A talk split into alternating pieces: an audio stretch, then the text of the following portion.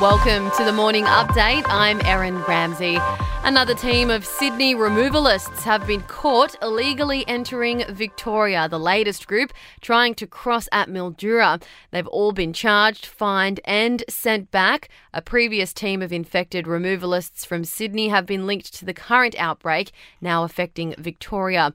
Big Olympic sized party and celebrations in Brisbane overnight after the city was named host for the 2032 Olympic Games. Brisbane will become the third Australian city to host the World Sports sporting event.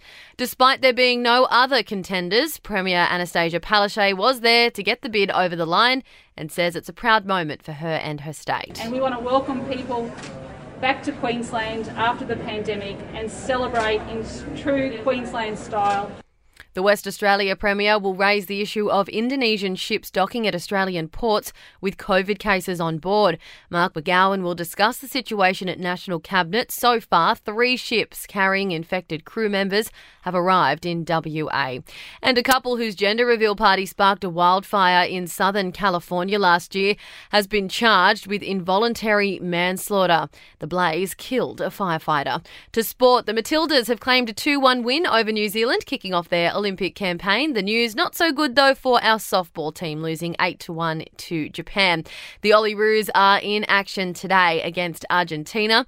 In AFL, Richmond Premiership assistant Adam Kingsley's emerged as a potential candidate to be Collingwood's next coach. And in NRL, Kalyn Ponga is reportedly set to sign a two-year option with Newcastle as he's touted as a future captain of the Knights.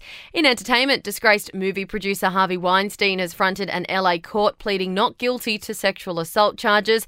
It's his first appearance since he was extradited from New York, where he's serving a 23 year sentence for similar crimes.